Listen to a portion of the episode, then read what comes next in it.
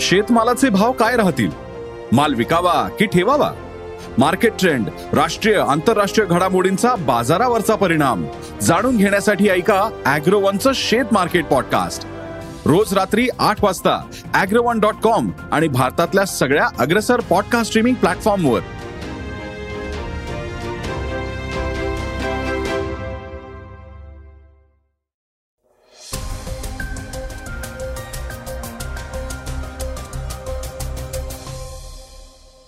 नमस्कार. मी गौरी कुबेर. आता आपण ऐकूयात आजचं सकाळचं पॉडकास्ट बहुचर्चित आणि बहुप्रतीक्षित अशा वंदे भारत एक्सप्रेसचं उद्घाटन पंतप्रधान नरेंद्र मोदी यांच्या हस्ते झालंय.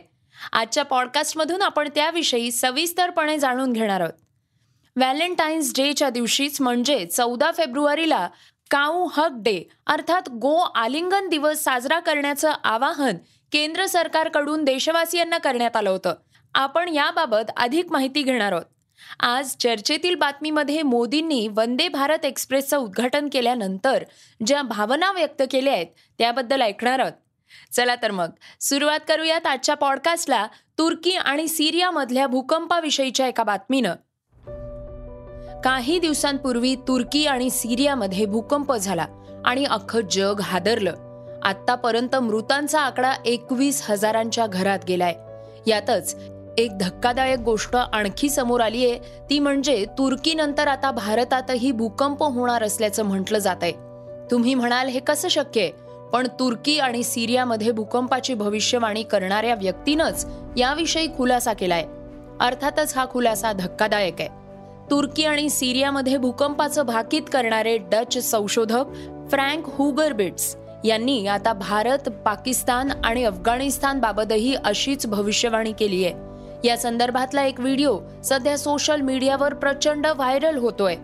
हा व्हिडिओ पाहून तुम्हालाही शॉक बसेल. मुळात तुर्की विषयीची भविष्यवाणी खरी ठरल्यामुळे आता भारतात भूकंप होणार असल्याची भविष्यवाणी ही खरी ठरू शकते.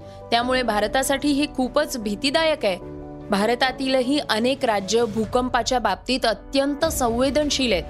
देशातील आठ राज्य आणि केंद्रशासित प्रदेशांना भूकंपाचा सर्वाधिक धोका आहे. या झोन्समध्ये सगळ्यात जास्त तीव्र भूकंप होतात.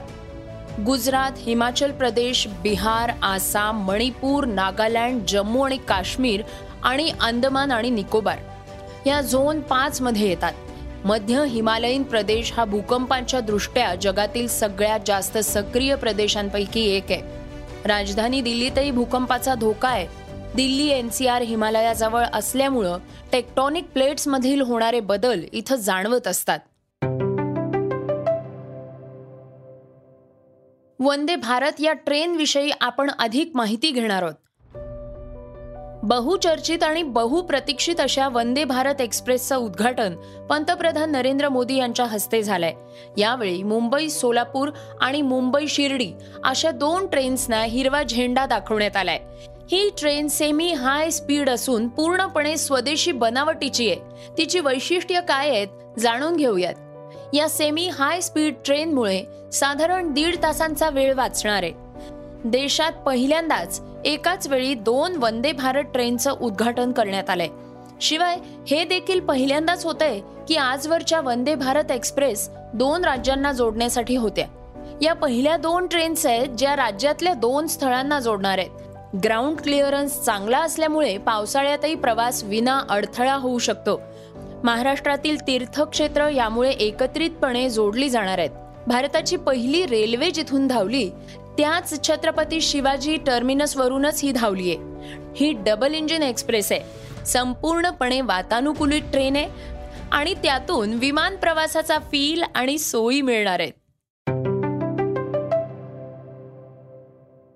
काऊ हक डे विषयी आता एक महत्वाची बातमी आपण ऐकूयात.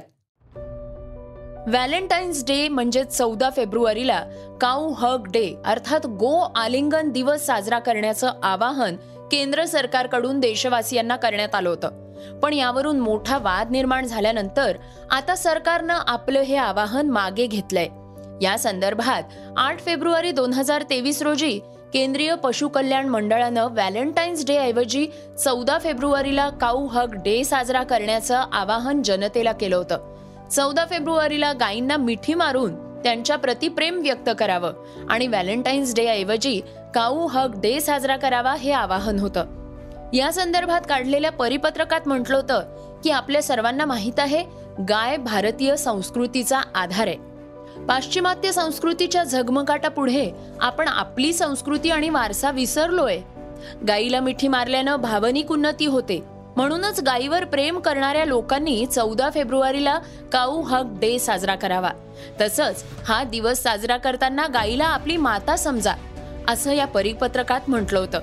पण केंद्राचं हे आवाहन प्रत्यक्षात शक्य झालं नसल्याचं सांगत विविध स्तरांतून यावरून केंद्र सरकारला टार्गेट करण्यात आलं होतं. केंद्राकडून आपला धार्मिक अजेंडा विनाकारण पुढे केल्या जात असल्याचा आरोप नुकताच शिवसेनेनं केला होता. तसंच सोशल मीडियामधून नेटकऱ्यांनीही याची मोठी खिल्ली उडवली होती. श्रोत्यांनो आता आपण ऐकूयात आजच्या वेगवान घडामोडी. बीबीसीनं प्रदर्शित केलेल्या इंडिया द मोदी क्वेश्चन या डॉक्युमेंटरीवरून देशात वाद सुरू आहे. या वादानंतर भारतात बीबीसीवर बंदी घालावी अशी सुप्रीम कोर्टात याचिका दाखल करण्यात आली होती.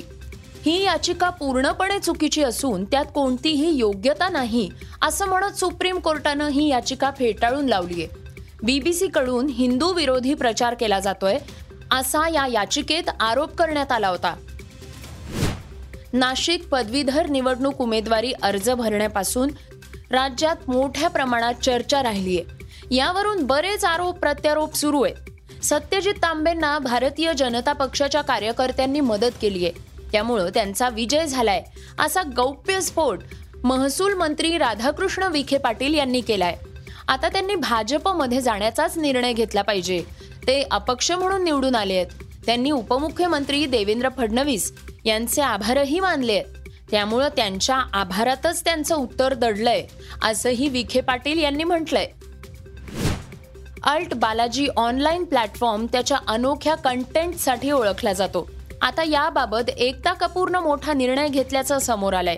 एकता कपूर आणि तिची आई शोभा कपूर यांनी दोन हजार सतरामध्ये लॉन्च केलेल्या त्यांच्या O T T platform Alt बालाजीचं प्रमुख पद सोडलंय. तिच्या इतर प्लॅटफॉर्म्सवर लक्ष केंद्रित करण्यासाठी आपण हा निर्णय घेतल्याचं एकतानं सांगितलंय. भारत आणि ऑस्ट्रेलियाच्या पहिल्या कसोटी दरम्यान रोहित शर्मानं त्रेचाळीसावं शतक पूर्ण केलंय. या शतकानंतर रोहितनं नवा इतिहास रचलाय. तो भारताचा एकमेव असा कर्णधार आहे ज्यानं क्रिकेटच्या तीनही फॉर्मॅट्समध्ये शतक केलंय. कर्णधार म्हणून सर्व फॉर्मॅट्समध्ये शतक करणारा तो जगातला चौथा फलंदाज बनलाय. याआधी अशी कामगिरी श्रीलंकेच्या तिलकरत्ने दिलशान डुप्लेसिस आणि बाबर आझम यांच्या नावे आहे. श्रोत्यांनो आता आपण ऐकूयात आजची चर्चेतली बातमी. मुंबईमध्ये पंतप्रधान नरेंद्र मोदी यांच्या हस्ते वंदे भारत एक्सप्रेसला हिरवा झेंडा दाखवण्यात आलाय. मुंबई ते सोलापूर आणि मुंबई ते शिर्डी या दोन वंदे भारत ट्रेन्सचं उद्घाटन झालंय. मोदी यांनी महाराष्ट्रातल्या जनतेसाठी मराठीत संवाद साधलाय. ऐकूयात मोदी काय म्हणाले रेल्वेच्या क्षेत्रात मोठी क्रांती होते. देशाला आज नववी आणि दहावी वंदे भारत ट्रेन समर्पित करताना मला अत्यंत आनंद होतो आहे. महाराष्ट्र के मुख्यमंत्री विशेष रूप से मुंबई और महाराष्ट्र की आधुनिक कनेक्टिविटी के लिए बहुत बड़ा है। आज पहली बार एक साथ दो वंदे भारत ट्रेनें शुरू हुई है। ये वंदे भारत ट्रेनें मुंबई और पुणे जैसे देश के आर्थिक सेंटर्स को हमारे आस्था के बड़े केंद्रों से जोड़ेंगी।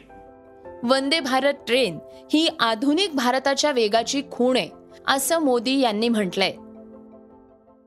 श्रोत्यांनो हे होतं आजचं सकाळचं पॉडकास्ट तुम्हाला आजचा हा एपिसोड कसा वाटला ते आम्हाला सांगायला विसरू नका.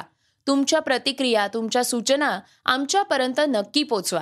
आणि सगळ्यात महत्त्वाचं म्हणजे सकाळचं हे पॉडकास्ट तुमच्या मित्रांना आणि कुटुंबियांना नक्की शेअर करा. तर आपण आता उद्या पुन्हा भेटूयात. धन्यवाद. Research and script Yugandhar Tajane Neelam Pawar Swati Ketkar Pandit. वाचा बघा आणि आता ऐका आणखी बातम्या.